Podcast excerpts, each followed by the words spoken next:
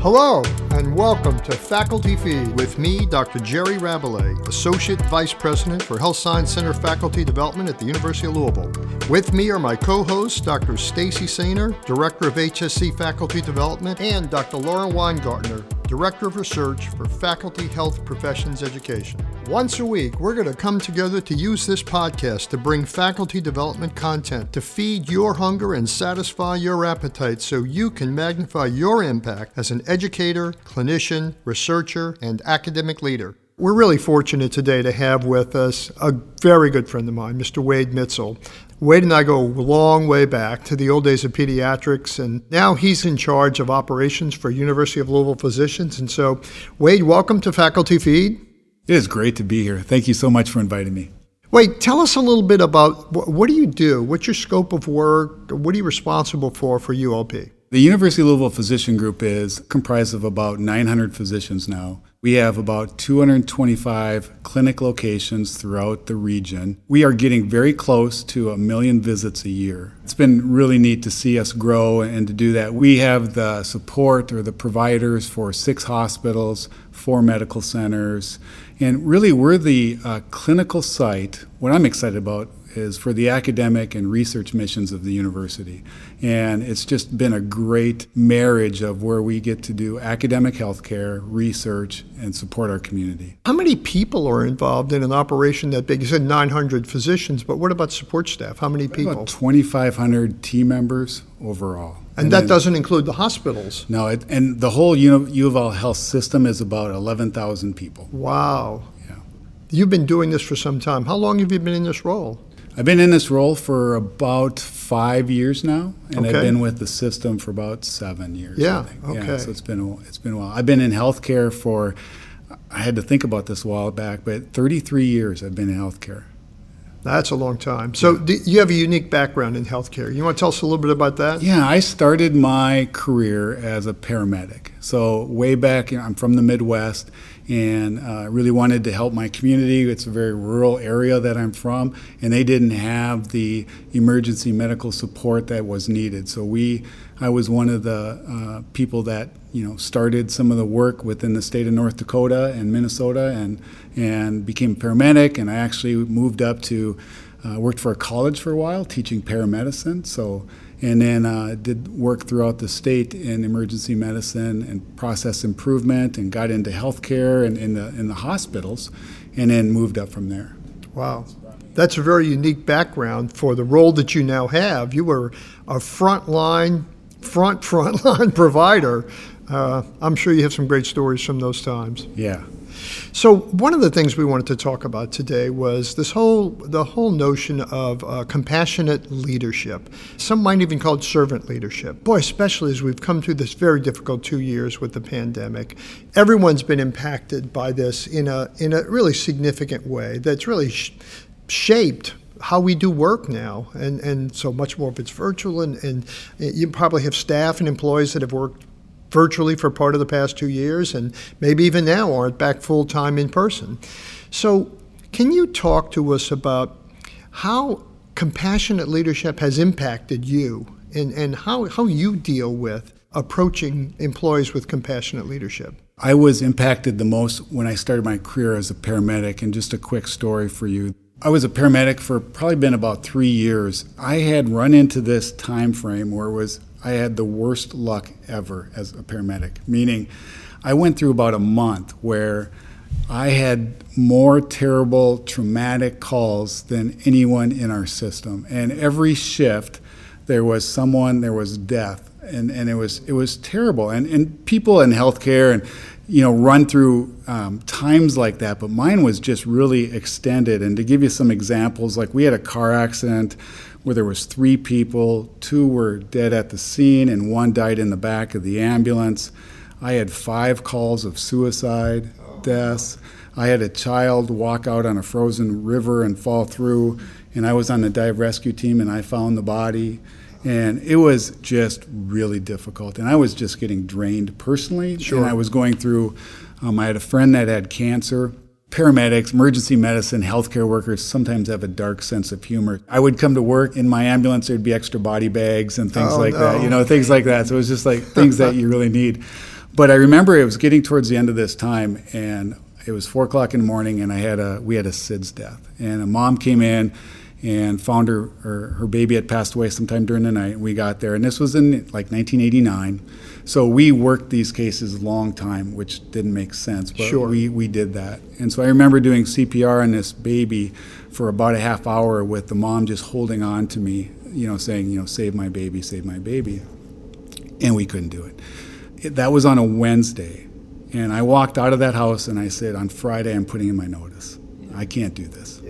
And you know, back then there wasn't mental health, there wasn't anything like that. It was- Burnout hadn't been really no, described. no. Really, it was you know work harder. If you got a wound, you know rub some dirt on it. You know that, that type of mentality, and and I was just I'm done. So uh, I was walking in at the office, walking down the hall, and one of my supervisors uh, stopped me and said, "Wait, how's it going?"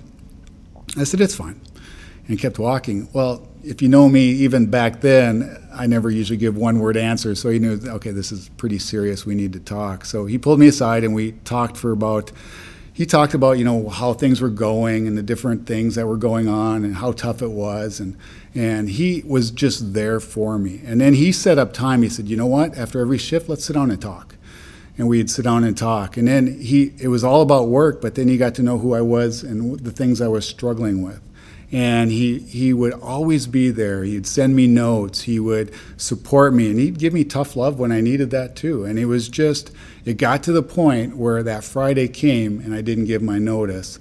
And I stayed on because because of who, what he did for me as a person. Wow. and I would have done anything for that leader. So you fast forward it now to COVID. Yeah. and there's so many people that are going through the exact same thing. And the world is for especially for healthcare is very chaotic. It's not that, you know, it's not just you have a bad day at work, but, you know, work is difficult. And then schools are shutting down, daycares are shutting down. They can't manage their personal life, they can't manage work, and people are just saying, "I'm done." And so when you talk about compassionate leadership, that's we need that more today than ever before. And that's why this topic is so important. So, what a powerful story, Wade. Uh, it, I can only imagine what it meant to you. Certainly, it saved for your community, you as a paramedic, because you were out. It really did do what the research now suggests that compassionate leadership does is that it helps with retention and it helps people cope because they know somebody there cares. I'm going to ask so you provided a story that described compassionate leadership. So I was wondering if you could define it. So, what, what do you see as a compassionate leader? Of course, I've read Dr. Brad Shuck's information on, on this and engagement, and HBR, and the Harvard Business Review also had an article that I read three years ago that really stated it well, where it's, you know, doing hard things in a human way, or you know, just serving others intentionally. You know, every leader says, "Well, I serve my people and all that," but are you intentional about that? And really, what does that look like? And for me now, especially with COVID and the things going on, you know, I'd say there's three main things that are important you know, listen. Um, we need to listen more and share the good things. Our healthcare system is doing some incredible things. We do things that no one else does in the state. We do things for patients that is just not, you can't get anywhere else. And sometimes we just kind of blow over that. And we got to share that good. So when there's these difficulties, we got to remember people or remind people of the good things that we're doing. And also as a leader, we need to acknowledge the needs and acknowledge, you know, that this is a tough job and what are those needs moving forward. And I would challenge every leader that I think it's my job to not only listen and, and to be empathetic and understand that, but then how can I help them and to search out the struggling. So every day there's a leader that's struggling with something. There's barriers, there's, you know, we're fast moving, we're growing, we're doing different things. But what are those struggles? And I need to search those out and try to fix those. And then really remind them of our mission and, and why we're here and the part that they play. Because it is so important that if you lose the, the role that you play and the importance you're doing for the community, it, it, you can get lost in the noise, and we can't do that. So it's a lot of you know personal notes, acknowledging greatness, and to just be present. I think is is key. We've talked a few times about focusing on bright spots, you know, even when we talked about strength finders, you know, rather than focusing on what's your negative, what are your weakness. I think that's so critical. But also your story and the, uh, what you're describing here, you had that modeled to you. You know, the compassionate leadership saved you and then you're able to apply it in this new role. So you think about all of the people that need to see this in, in their leadership to have that ripple effect, which we've also talked a lot about, is really critical. So, Wade, you've described how compassionate leadership has impacted you personally, really all through your career, and how you're implementing those things now here at ULP. But with over 200 practice sites and thousands of employees, you can't be everywhere. So, how have you been able to set things up within ULP that facilitates the distribution of this further downstream? One of the stories I got that talks a little bit about that is during this Omicron Delta wave yes. was the most was actually the most difficult we've ever been through. And for our health system, I mean, it almost broke us because there was less deaths, less publicity and things.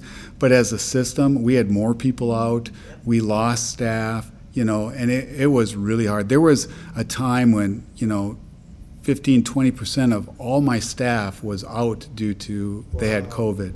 So, you know, it was very difficult. So we decided to put together a, stat, a huddle call. And this huddle call was executive directors and senior directors could check in with their managers, see what their staffing levels were, and then we could report and then maybe share staff. We didn't always do that. You know, we were a little bit more siloed and stuff. So the first time we, we did this, you know, I, I, remember the call, or it was one of the first two times we did it. Um, staff, the, the leaders were going around, you know, hey, I'm four short today. We, we'd say, what's your status? And do you have any people that we can that we can move around? So we're going around the room virtually, and the first one said, you know, I'm short four people today. Um, the next one said, I'm short five people. The next lady said, you know, and they, they said they had no people to, to share. The next director said, and she had tears in her eyes on Zoom, and she said, I'm short nine people, and I have four providers in, and I'm probably going to have to be the MA for every provider. Wow. And, and you could just see it. And then all of a sudden, the managers that went before said, I have someone I'll send you. I'll have someone I'll send you today. We'll run short we'll send more people. And it was just this opportunity where they could be transparent. It took a few times because no one wants to say, hey, I really need help, I'm short. But after a while, they were like, it got transparent.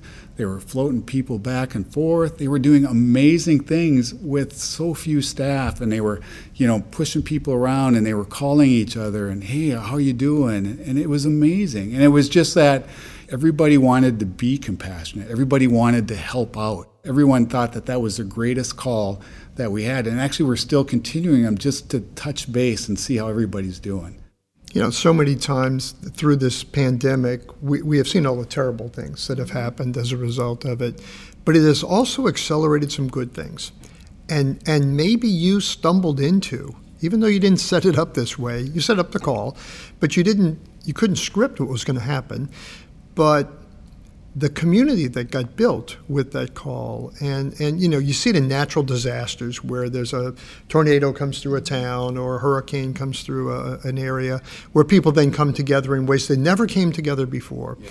and maybe you're seeing that same kind of thing that compassionate assistance and leadership surfaces in the midst of crisis. And it's hard to look somebody in the face and watch them say i don't think i can get through today. The other thing with compassionate leadership is when there's a community where you, you are not alone. So if you're a leader and you can share, you know that you're that whoever is struggling, they're not alone, and that you'll help where you can, or or it, it's just it just builds a community that is stronger and more resilient.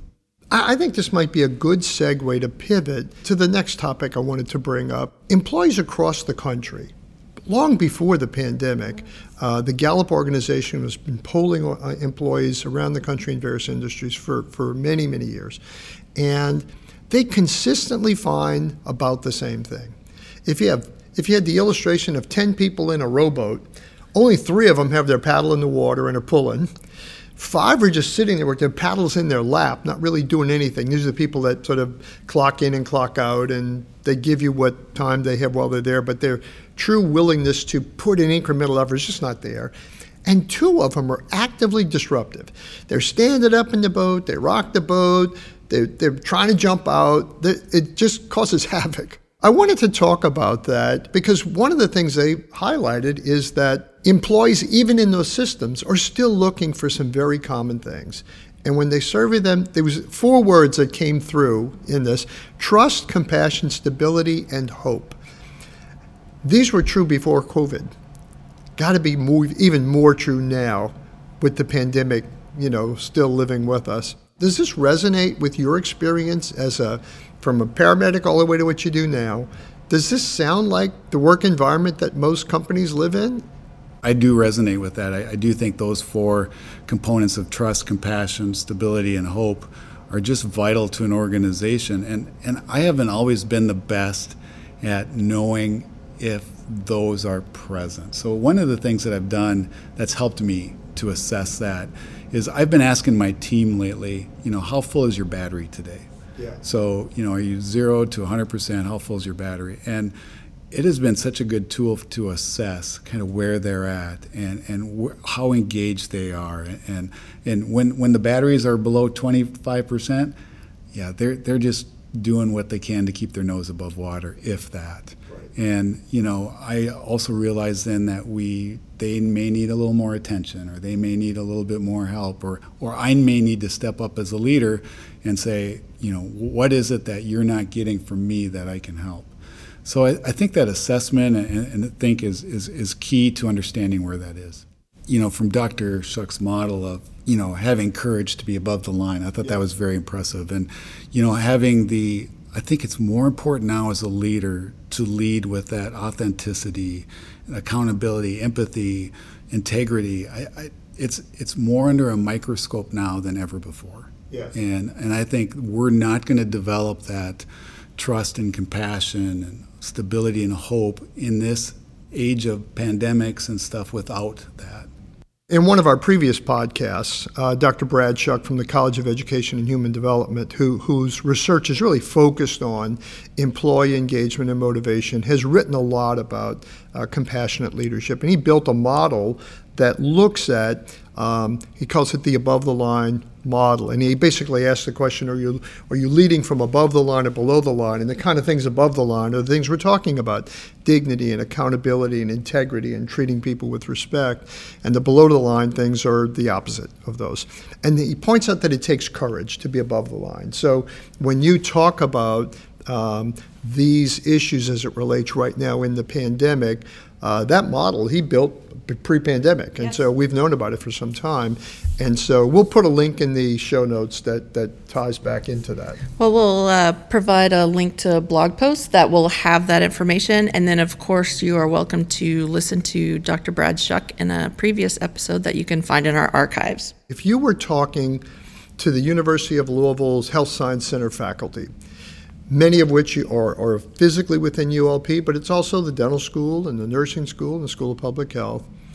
What one thing would you suggest or ask them to do in the week after they listen to your podcast? What would you suggest they do to sort of put into practice the kind of things you've talked about today? I would leave leaders with the question of if you did a self analysis, are those fruits evident? Does your circle of influence feel compassion? Is there stability? Is there hope and trust that you can that you are responsible to giving them? And if not, I mean, every day I need to work on that. And what what is it that you need to change? And how can you be intentional to change that? If you want to up your game as a professional educator or to enhance your leadership skills in the academic setting, this is the place to be. As together we strive to make U of L a great place to learn, a great place to work great place to invest. Join us next time for more, and come hungry.